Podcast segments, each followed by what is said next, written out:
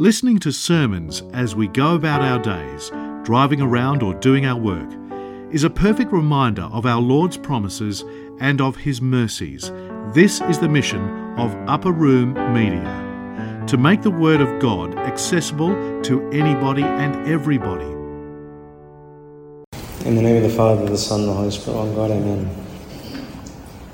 This Gospel, which begins the month that is preparing for the incarnation of our Lord through the Nativity of Christ, the Church now changes changes its direction, and moves towards readings that have to do with the Annunciation, that have to do with the birth of Christ among us. And it begins with words that Zacharias and Elizabeth they had no children because Elizabeth was barren and they were both well advanced in years. Then an angel of the Lord appeared to him, standing on the right hand side of the altar of incense. And when Zacharias saw him, he was troubled and fear fell upon him. But the angel said to him, Do not be afraid, Zacharias, for your prayer is heard, and your wife Elizabeth will bear you a son, and you shall call his name John. Notice also the two reactions of Elizabeth and Zacharias. For Zacharias, he says to the angel, How shall I know this? I'm an old man, my wife is well advanced in years. How is it possible that we will have a child? It's physically impossible. And the angel, because of his disbelief, responds and says to him, But behold, you will be mute and not be able to speak until the day these things take place. And then they, he comes out of the temple, and the people see that he is silent, for he beckons to them and remains speechless. Silent. He is silent. His reaction to this is forced silence. We don't know what happened in these nine months.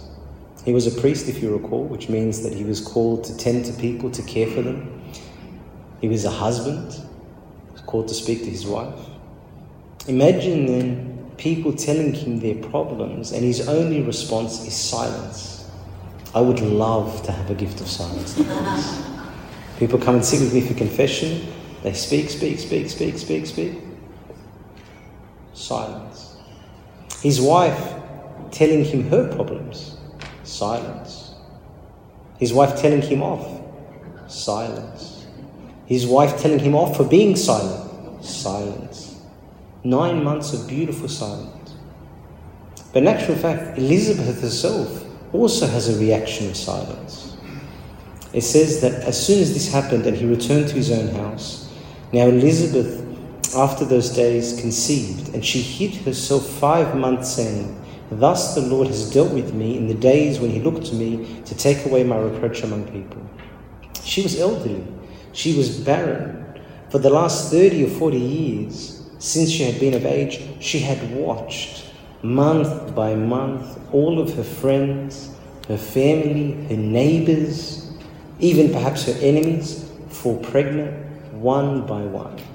And yet she was barren. For those of you that have ever experienced this, in the waiting for a child, or had someone experienced that with someone around you, there is perhaps no greater agony for a woman than to wait to fall pregnant, to be unable to fall pregnant. And now she was pregnant.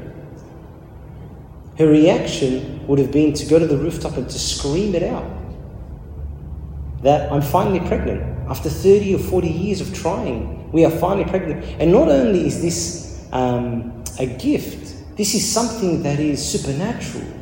This is something that is a miracle. It was impossible for me to fall pregnant. You would expect her to shout it out, to share it with her friends. Instead, she hides herself for five months. She takes upon herself silence in reflection on this mystery. And the only person that she has at home with her is silent, unable to speak. And so there is both in Zacharias as well as Elizabeth, silence before the mystery of God. But notice that silence is not something of melancholy, it's not something of sadness, it's not something of depression. It's an actual fact of joy. The angel says to Zacharias, And you will have joy and gladness, and many will rejoice at his birth. We can only imagine Elizabeth's joy. After 30 years of yearning for a child, and then she falls pregnant.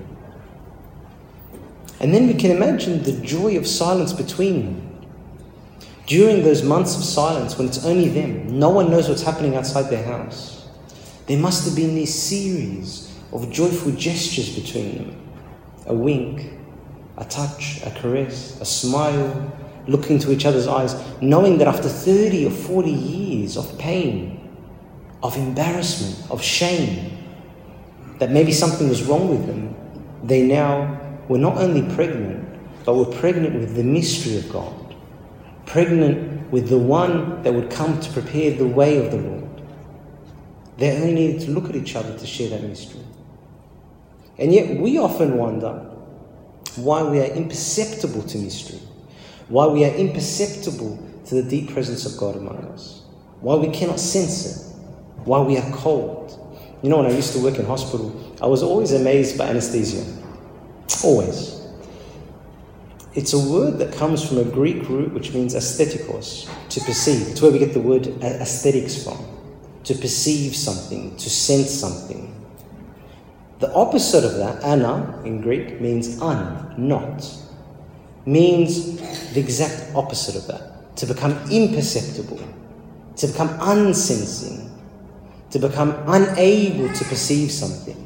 And so when we give someone an anesthetic, they become numb to everything around them. They become numb to pain. They become numb to sound. And so it's very useful if you're trying to perform a very painful surgery on someone. Anesthetic is the inability to perceive. It numbs us. And yet, that is exactly what I would say is the condition of many of us noise, visual, oral, constant distraction, things that we see. They numb us to the mystery. They are anesthetic. They make it impossible for us to perceive the reality that is around us. And it's almost like we're in this communal coma as, as human beings. We share this coma with each other. We share this anesthesia with each other. Hey, did you see this? Sharing constant messages, constant videos, constant TikTok, constant YouTube in our faces. In anesthesia, literally numbing our senses to the reality. And this is precisely what silence acts to reverse. This is precisely what reverence acts to reverse. It's precisely what kneeling before the mystery of God acts to reverse. It forces us out of our anesthetic. In fact, this is exactly what the liturgy is it's an immersion in reality, it's a waking from a coma, something that happens on a weekly basis. The church, from the beginning, from the earliest Christians, practiced as a way of waking us up to a reality that is beyond the noise and distraction of this world. Elizabeth was smarter than her husband, which is usually the case. She chose silence. But Zacharias was forced into silence. He was forced to be silent before the mystery of God. He was forced to have a chance to perceive something beyond him. Silence broke him out of his anesthetic and allowed him to perceive the great mystery of God. Whenever I think about this, I think of two stories. One was a young man that confesses with me who asked me for a spiritual exercise. He may be sitting somewhere here and I'll embarrass him. In his particular case, silence was absolutely necessary. Absolutely necessary. Not even a day later, after I gave him this exercise, he called me, of course, unable to be silent for two seconds. And he said to me, I, I finally understand, Father, the power of silence. I said, What happened? He said, For the first time ever while I was driving, I turned off the radio, I turned off my phone so there's no phone calls. And then because it was so quiet, I started to hear this constant metallic sound ding, ding, ding, ding. And so then I started to concentrate on it because it's the first time I've ever heard this sound. And then I couldn't handle it anymore. I pulled the car over and I realized there was a nail in the wheel that every time I hit the asphalt, it was making this dinging sound. Without silence, that tire on a highway would eventually blow. And so silence gave him the capacity to observe to become aware of a reality, to become aware of a reality that is hidden by the distractions of this world, that makes us imperceptible to it. The second is Yevgenia Ginzburg, um, who wrote a memoir of her time in prison during communism. She was in prison for two years in solitary confinement. Solitary confinement is when you are alone in a cell, in approximately a one and a half meter by one meter cell, She stayed there for two years. For two years during Stalin's Great Purge. And they had something called imposed silence as a kind of psychological torture. Even the guards were trained in silence. And so they only spoke maybe four words to her in a day wash, toilet, exercise, bread. In her memoirs, she writes, How much silence is there in the world? How much silence is in the world? Because it was invading her. It was invading her. It was an incredibly effective psychological torture to the point that it started to cause a deep agony within her, a deep anxiety, a deep depression. She said, but then at the same time, after a period of silence, something else happened. After something else happened. She said, I was able to observe the virtuosity that human memory can develop when it's sharpened by loneliness, complete isolation. She goes, One remembers with amazing accuracy everything one has ever read, even though it was quite a long time ago, and can repeat whole pages of books one had believed long forgotten. She says, Without sound, in silence, without stimulation, she became more perceptible to the point that she was able to remember things that she thought she had totally forgotten. What then about the actual reality of God? What about his deep presence among us? Metropolitan Anthony Bloom, who was a Russian bishop living in England, says silence allows us to be completely aware of the word we are receiving, completely alert and yet in complete repose. The silence I'm speaking of is the silence of the sentry on duty at a critical moment, alert, immobile, poised, and yet alive to every sound and every movement. He's saying this silence is like when you were a guard, where you are on um, sentinel duty, where you are standing, caring, watching for the enemy, watching for a single crack of a leaf, a single crack of a branch, so that you can alert people that we're being attacked.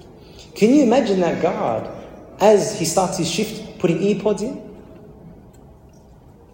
getting out his phone, watching Netflix. It would be the same as being under anesthesia. You are imperceptible to the reality that is happening. St. Isaac the Syrian, one of the early church fathers, says, Silence is the sacrament of the world to come. It's the mystery of the world to come. Because silence allows us to be ready, allows us to be poised, allows us to be alert, allows us to be present so we can hear God speaking. Silence breaks us out of the, our comas. It gives us the capacity to perceive the mystery of God. So the next time you're alone, perhaps this week as an exercise, maybe 10 minutes, the next time you're alone, whether in your car, whether in your own home, whether on the bus, on the train, wherever you are, before you put your earpods in, as you crack open the case, just remember this. By putting those earpods in my ears, anesthesia. I'm numbing myself. I'm making myself unable to perceive the mystery of God around me. And then instead of doing that, stop, cross yourself, and put yourself in silence before the Lord and say to Him, Speak to me. Say to Him, Speak to me. Really, I believe that this is a chance for us all to perceive.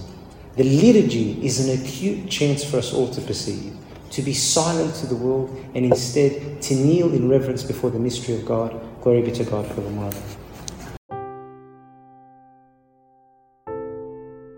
This talk was brought to you by Upper Room Media. We hope that this talk has, through the grace of God, touched your heart, and we pray that it will not only inform you, but will also transform you and your life with Christ.